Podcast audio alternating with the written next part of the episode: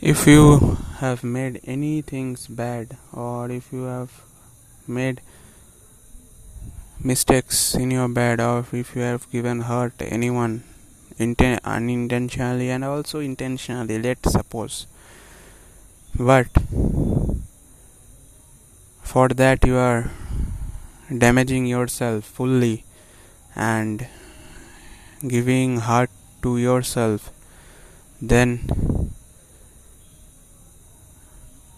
do not do that because you have a better future you have a better things for you that will come to you if you let them come to you. So be in your path and forgive the things that you have done intentionally and unintentionally.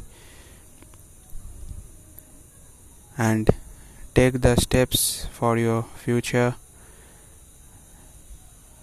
Made it them good and keep going. So thank you. This for today. Tata